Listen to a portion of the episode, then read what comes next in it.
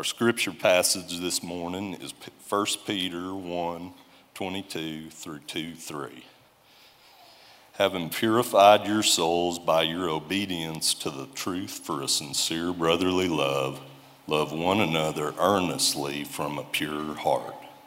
Since you have been born again, not of perishable seed, but of imperishable, through the living and abiding Word of God. For all flesh is like grass, and all its glory like the flower of the grass. The grass withers and the flower falls, but the word of the Lord remains forever. And this word is the good news that was preached to you. So put away all malice and all deceit and hypocrisy and envy and all slander, like newborn infants long for the pure spiritual milk, that by you may grow up into salvation, if indeed you have tasted that the Lord is good. This is the word of the Lord. Thanks be to God. Pray with me.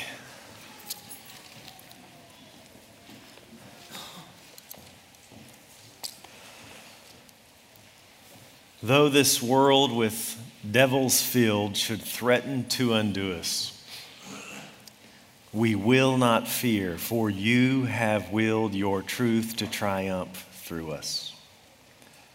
Father, we're thankful for a firm foundation that you've laid for our faith in your excellent word. Pray that as we leave here, we would be more grateful for what you've given us through your word preserved and written.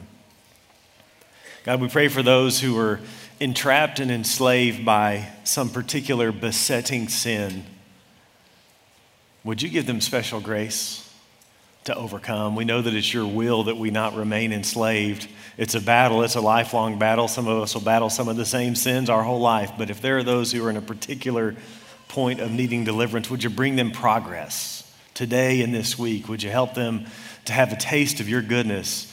So that whatever it is that they keep turning to would, would be like a dog returning to its vomits. You would lose the taste for that sin, knowing that it leads to bankruptcy, knowing that it will not satisfy. Enhance our taste buds. And Father, your Son commands us to pray for workers. And so we pray that you would continue to raise up workers, even from among us, God. Would you be working in, in the hearts of men and women and couples, and that you would raise up someone that we could then send forth. The harvest is plentiful here in our city, in the state, all across the world. So we just ask you to continue to do what you do, provide. The grass withers and the flowers fade, but your word will stand forever. Heaven and earth will pass away, your words will never pass away.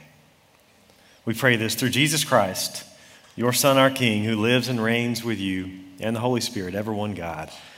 Amen. Well, kids, do you know what today is?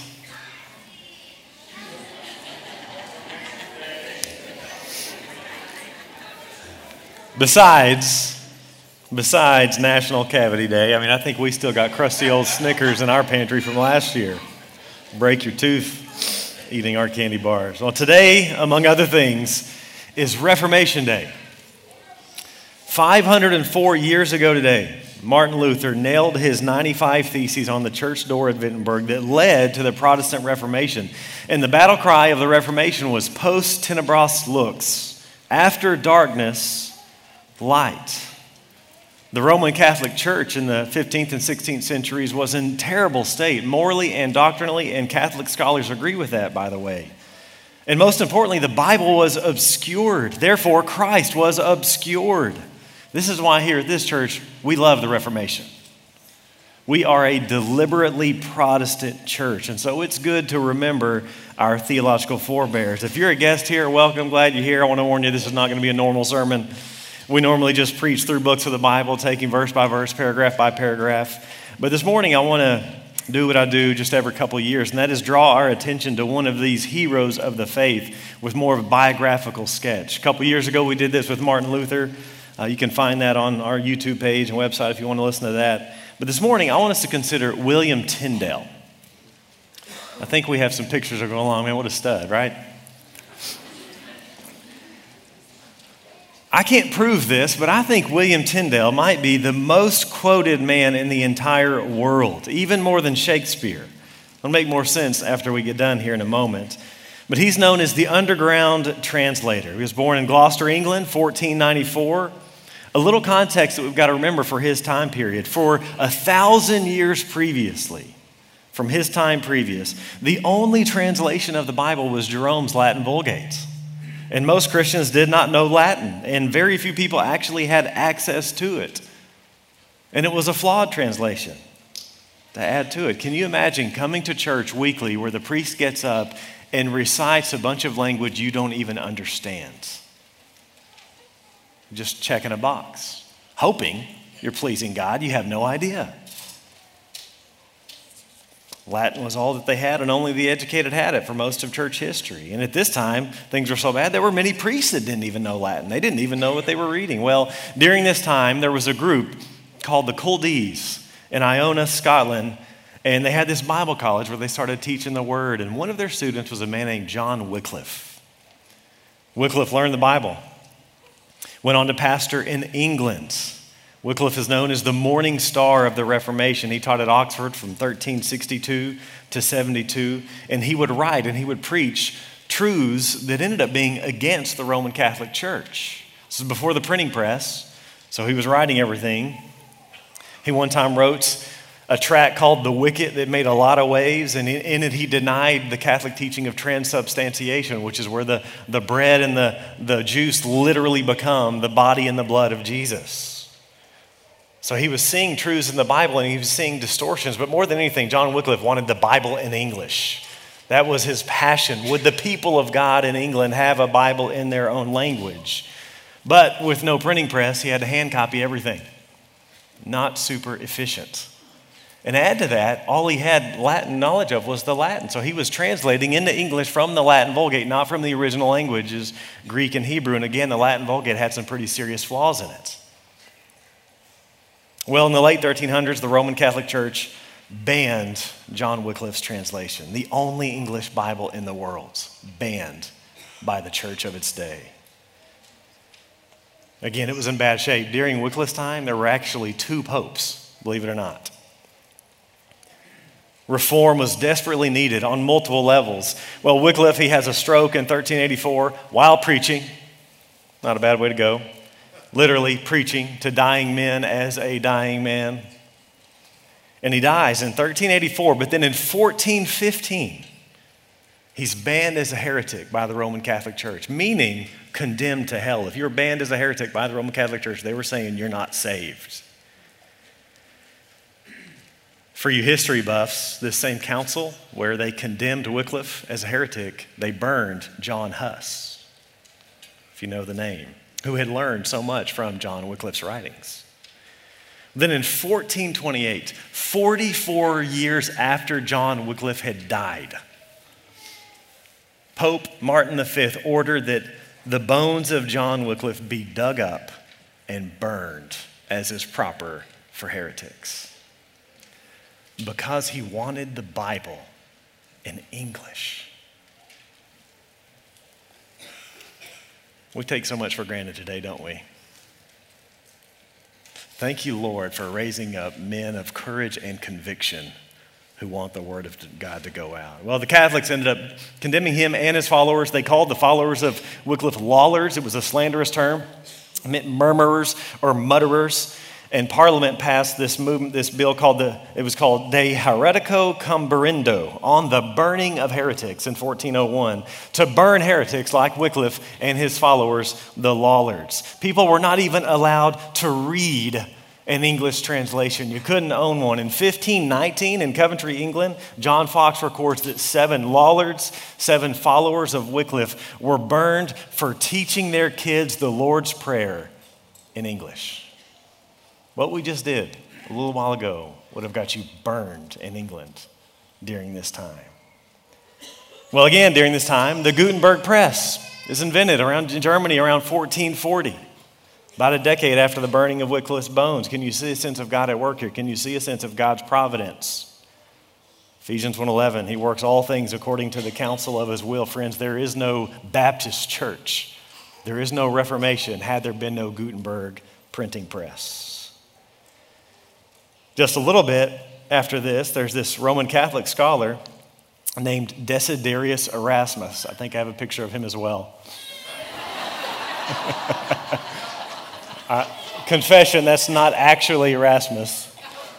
My, my son Knox, but Abilene Classical Academy had a Reformation celebration, and so Knox was Erasmus. it's the best I've got. So again, he's, he's no reformer. Erasmus is no reformer. Erasmus, though, cares about having the Bible. He cares about the Bible, and so he is, for the first time, putting together a critical edition of the Greek New Testament for the first time. Look at this Gutenberg printing press, Greek New Testament. That equation equals Reformation. Erasmus gets in trouble, though. He has to go to Switzerland. He can't do that in England. It's published in 1516. First Greek New Testament printed together, published, and it set fire to Europe. Well, William Tyndale, an ordained Catholic priest, was converted. He was taught the truths of the Reformation. And for him, it was about one main doctrine, which really is the hallmark of the Reformation, and that is justification by faith alone. Rome had taught that we are justified, we are declared in the right, our sins are forgiven by faith plus works. Which, when you do that, grace is no longer grace. It was the battle cry, it was the hallmark. We are justified, we are forgiven, sinners by grace through faith alone, not faith plus anything, not grace plus anything, not Christ plus anything. He studied religion and language at Oxford and then Cambridge. He knew eight languages Latin, Greek, German, French, Hebrew, Spanish, Italian, and English. And so he's growing, he's studying the Bible, and there's a movement. It was actually a college movement and he helped form what's known as the White Horse Inn Society. 25 God centered reformational men. They would come together, they would study the Greek New Testament and read Martin Luther books. That sounds like a party to me. Some of the names you may know from that group Latimer, Riddler, Ridley, excuse me, not the Riddler. Latimer, Ridley, both who would be burned as well. Coverdale, Thomas Cranmer, Two archbishops, seven bishops, nine of them would end up being martyrs, studying and gaining conviction based upon the study of the Bible. And Tyndale, like Wycliffe, his driving passion was the Bible in English. But he wanted it from the original. He wanted a Bible in English from Greek and Hebrew, not from Latin. And he wanted the king to authorize this English Bible. He was becoming more and more reformed. He began to write against the Catholic Church, but he told the king, I'll stop writing any of that stuff if you will just print a Bible in English. He wanted his people to have a Bible they could read and understand. One time, a frustrated Catholic bishop said, We'd be better without God's law than the popes. This bishop is saying, If we had to choose, let's go with the pope rather than God. To which Tyndale replied, I defy the Pope and all his laws. If God spare my life ere many years, I will cause the boy that driveth the plow shall know more of the scripture than you do. He wanted the word of God to be let loose, but the Catholic Church wanted to keep it confined. Why? Why would they do that?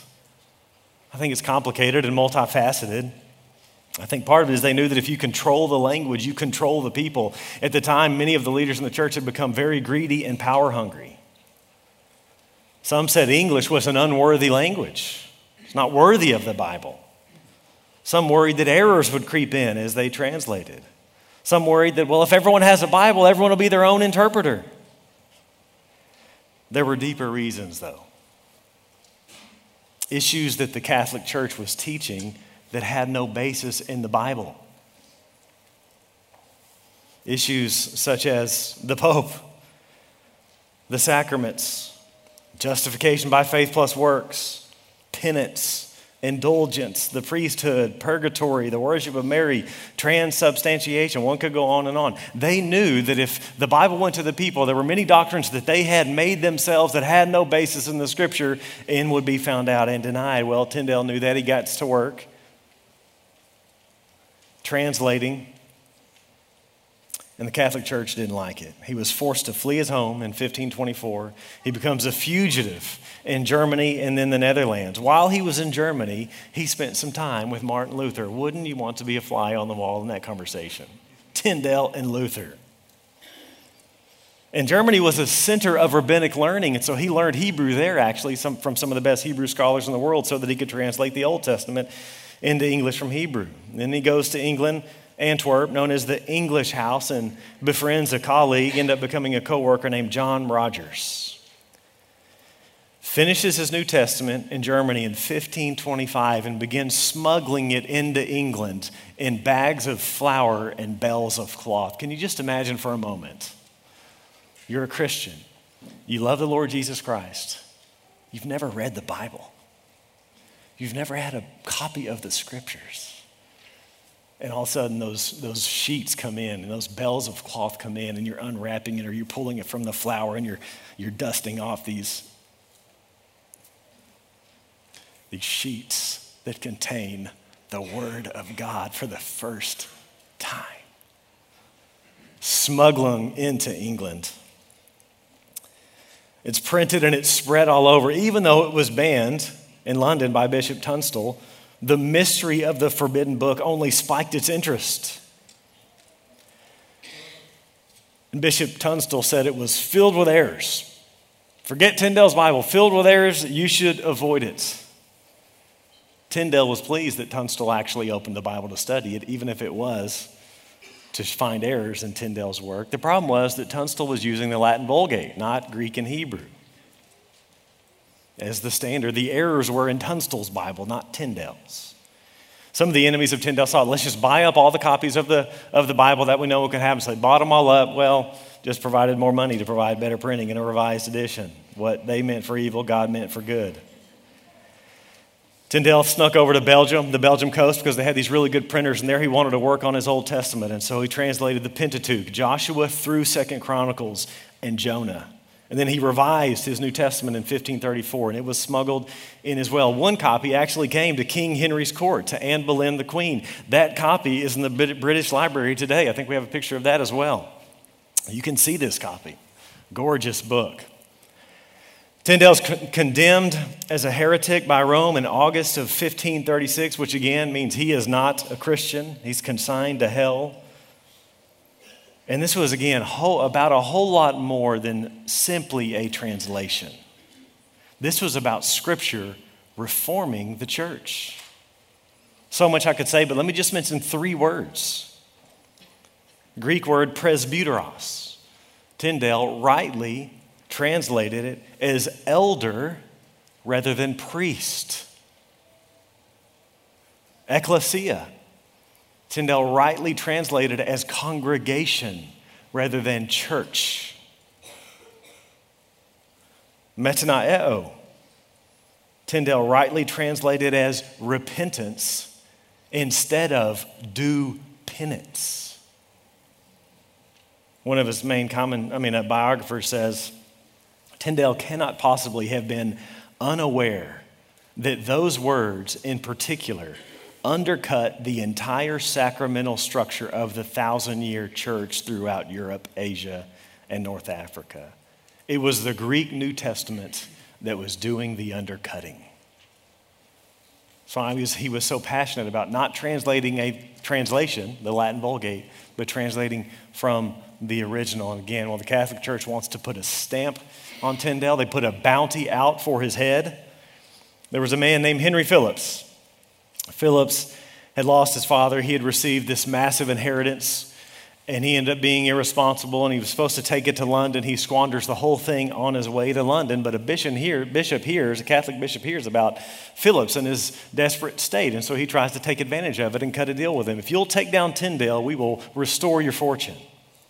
Phillips goes and he befriends Tyndale, but he was no friend. He was a Judas.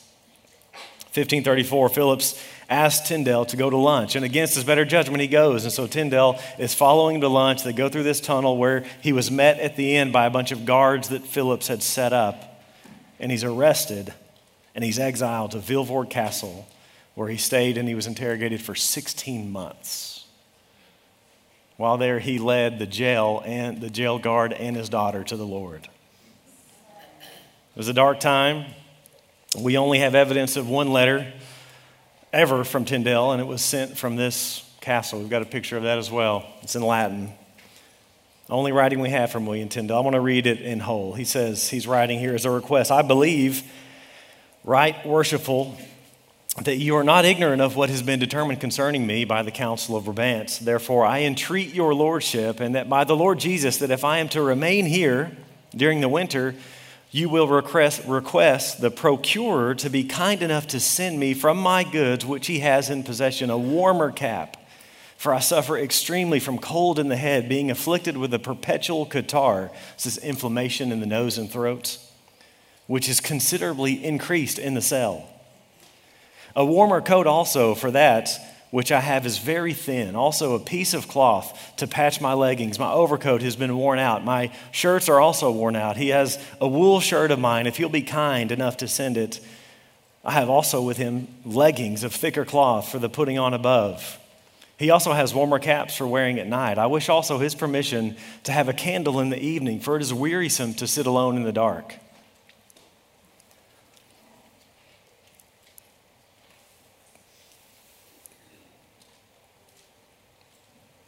Sixteen months, but above all, I entreat and beseech your clemency to be urgent with the procurer that he may kindly permit me to have my Hebrew Bible.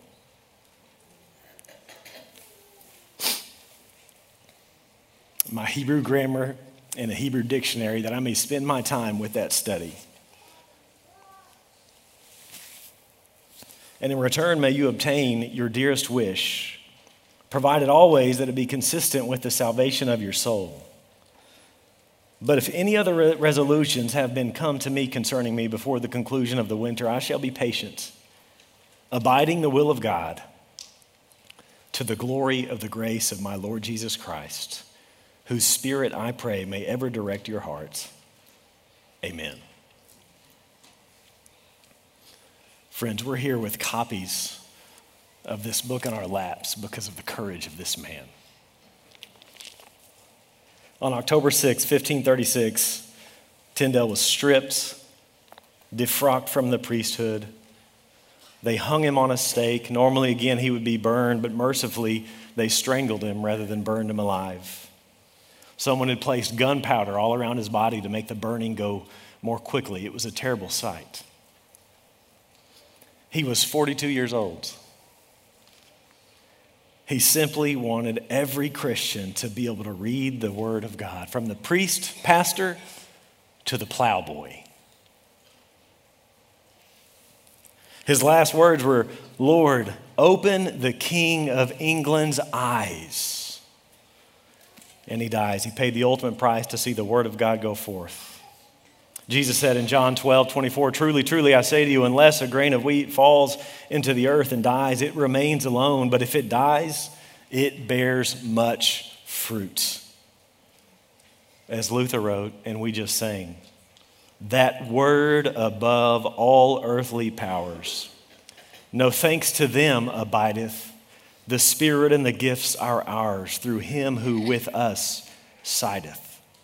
Let goods and kindred go this mortal life also. The body they may kill, God's truth abideth still. His kingdom is forever. In 1538, just two years after Tyndale's death, the Lord opened the King of England's eyes. King Henry VIII approved the Thomas Matthews Bible to my knowledge, no one knows who Thomas Matthews is. You couldn't very really name it the William Tyndale Bible, that wouldn't look good. But that's what it was. The king loved it. And so he commissioned the printing of a revision of the Matthews Bible. It was called the Great Bible. And in 1539, copies of the English Bible were sent to every church in England. God answered Tyndale's prayer and he honored his courageous life. Back when Tyndale had been captured, a friend of his went and nabbed up all Tyndale's work. That friend was John Rogers from the English House. Rogers is the man who edited and completed the Matthews Bible. Miles Coverdale of the White Horse Inn, that group of college students, helps. But most of the work was Tyndale. Rogers went on to be the first martyr under Bloody Mary. Verses were added to the Bible in 1550. Then the Geneva Bible was produced in 1557, in large part by Coverdale and Knox and Calvin, which became the Bible of the Puritans. It became the Bible of America. Largely Tyndale's work. Tyndale said, If God be on our side, what matter maketh it who be against us? Be they bishops, cardinals, popes, or whatsoever names they will. Tyndale was called the Apostle of England. He was the father of the English Bible. He was the father of the English language. He was the father of the English Reformation. What about his significance? Should be clear already. But he produced a literary masterpiece. He was a master craftsman of the English language. 84% of the King James Bible is Tyndale. That's why I say Tyndale is the most quoted man in all the world. There would be no Shakespeare without Tyndale because of Tyndale's influence of the English language in so many ways. Our ESV, we preach and teach from the ESV, it's what's there in our chairs, is really in the tradition of the King James and Tyndale. It's one of the reasons we love it this noun noun construction. He, he, really wanted to be so accurate with hebrew that he often would have english that sounded different than the english of the day. And so noun of the noun was very very rare until he, the translation from hebrew so that you would have this hebraic form of english. So the beasts of the field the birds of the air that was all new. And there's so many different ways you can accurately translate a phrase. And so just listen to some of the turns of phrases that we have from tyndale let there be light. Am I my brother's keeper? The Lord bless thee and keep thee. The Lord make his face to shine upon thee and be merciful unto thee. The Lord lift up his countenance upon thee and give thee peace. Blessed are they that mourn, for they shall be comforted. Our Father, which art in heaven, hallowed be thy name. The spirit is willing, but the flesh is weak. In him we live and move and have our being. Fight the good fight. So many ways that these could have been constructed in a less beautiful and memorable way. 500 years later, newspapers, news sites are still using turns of phrases coined by Tyndale. Of course, they don't know that. He even made up several words that were, were designed to convey accurate meaning. Words like intercession or atonement or Passover or mercy seat or scapegoats. What caused such tenacity and courage in Tyndale? Well, he knew that the Word of God is of infinite value. One of Tyndale's opponents said of him, I always finding him singing one note. May that be said of us. He knew it was of infinite value because he read it, right? He knew it. Peter shares the same perspective. You got a Bible, open up to 1 Peter chapter 1.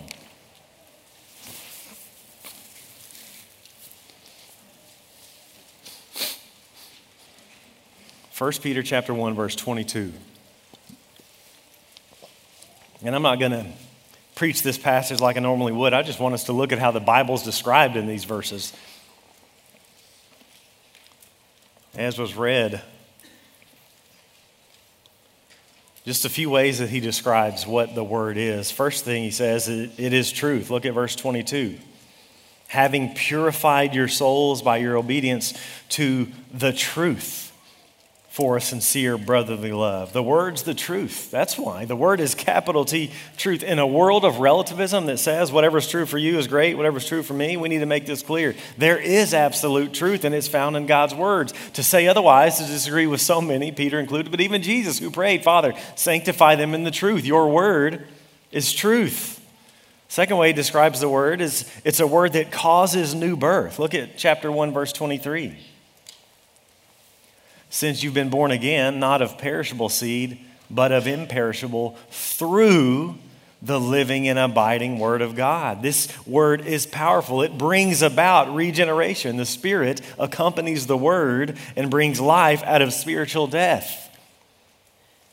That's why we sing one note. James says the same, chapter 1, verse 18. Of his own will, he brought us forth, he gave us new birth by the Word of truth. This is why we want to major on the word in every area of our ministry here at Southside. It has the power of God attached to it. So we want a church that's filled with the exposition of the word of God, and we want your homes to be saturated with the word of God. Third way describes it, he says there in verse 23, it's imperishable, not of imperishable, but not of perishable, but of imperishable. It will last. There are few things in this world that will last. We don't think about that long enough, often enough. It's a good word. Very few things in this world will last. Good word to folks who are building their lives, centering their lives, majoring on the minors, staking their lives on something other than the Lord. We need to stake everything on that which will remain unshaken at the second coming. Don't be caught climbing a ladder leaned against a wall of a building that is on its way down. Don't waste your life. What's going to last? What's imperishable in the midst of the perishable? The Word of God and the people of God. The grass is going to wither, the flowers are going to fall. Everything else in life is transitory, but the Word will remain. I've shared this with you before, but the French atheist philosopher Voltaire hated God.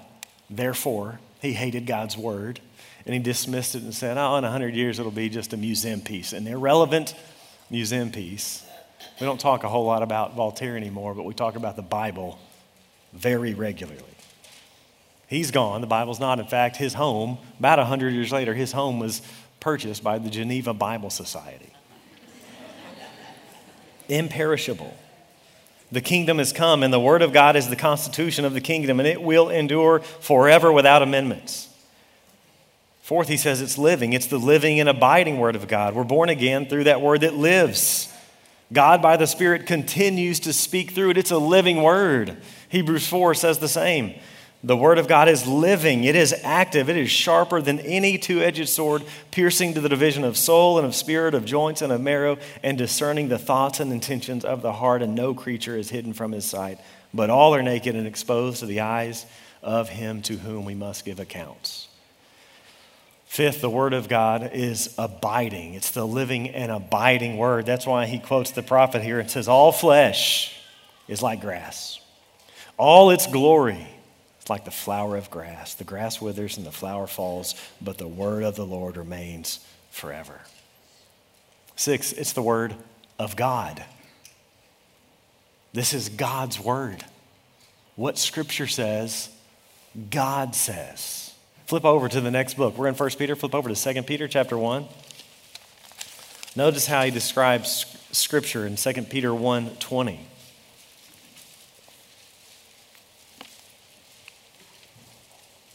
Knowing this, first of all, that no prophecy of Scripture comes from someone's own interpretation, for no prophecy was ever produced by the will of man, but men spoke from God as they were carried along by the Holy Spirit. Yes, did, did, did humans write the Bible? Yes.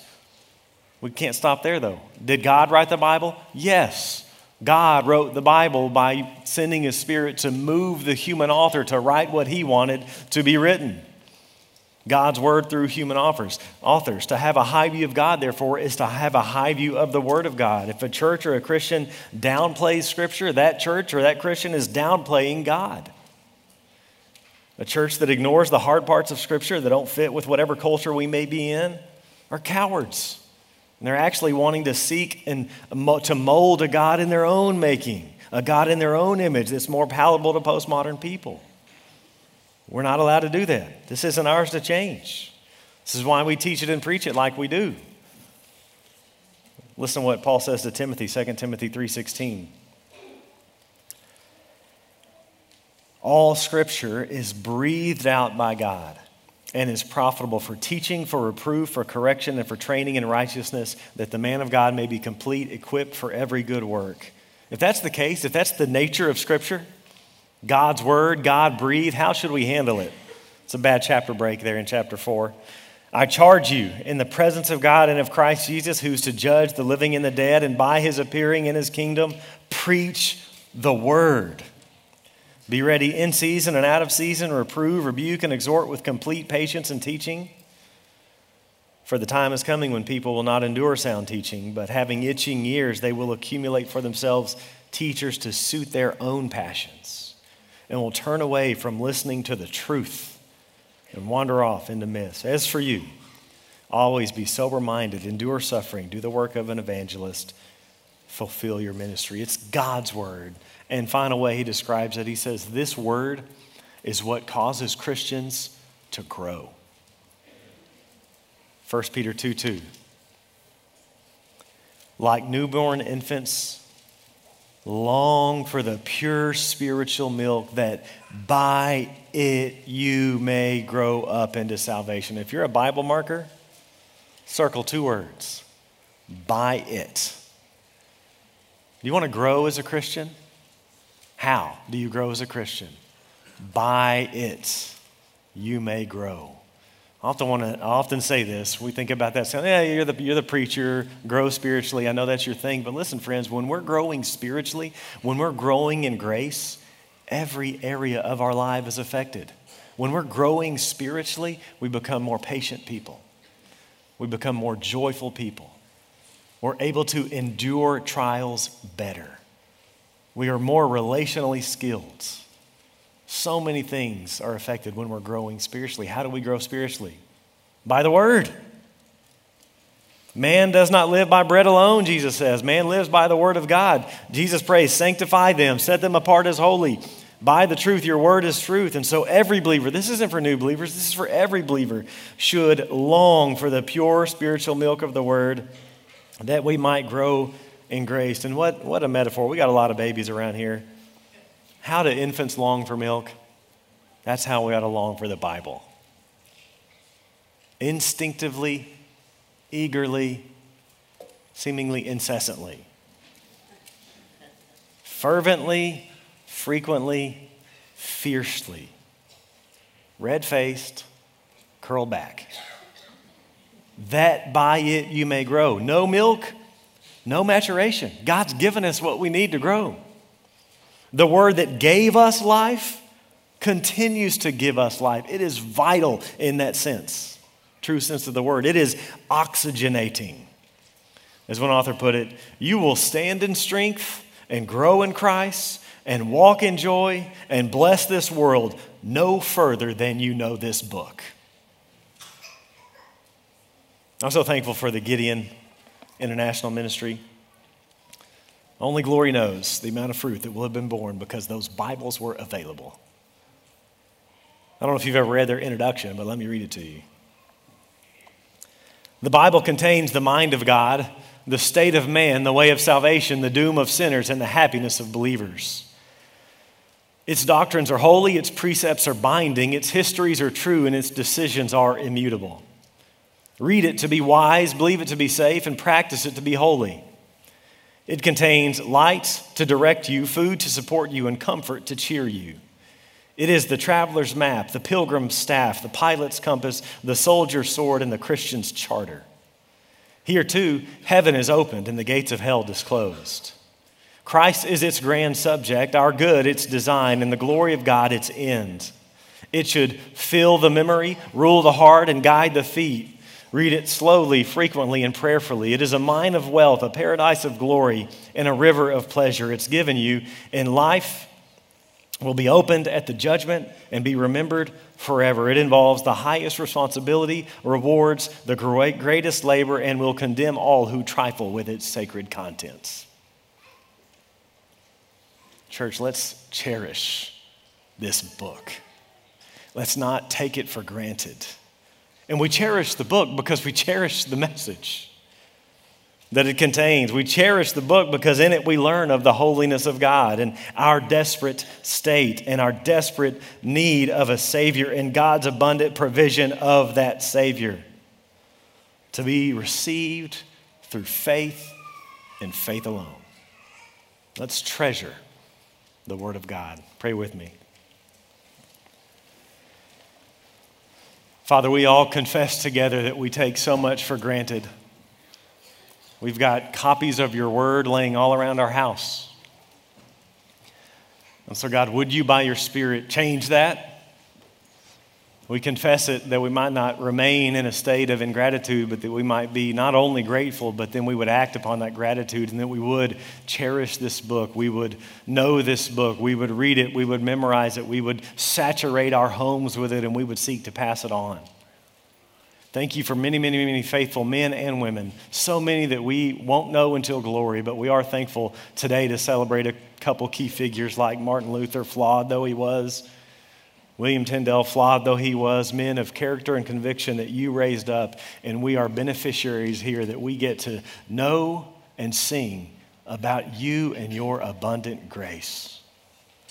Thank you for the gift of Christ. Thank you for the gift of your word by which we get to know him. Prayed in his name. Amen.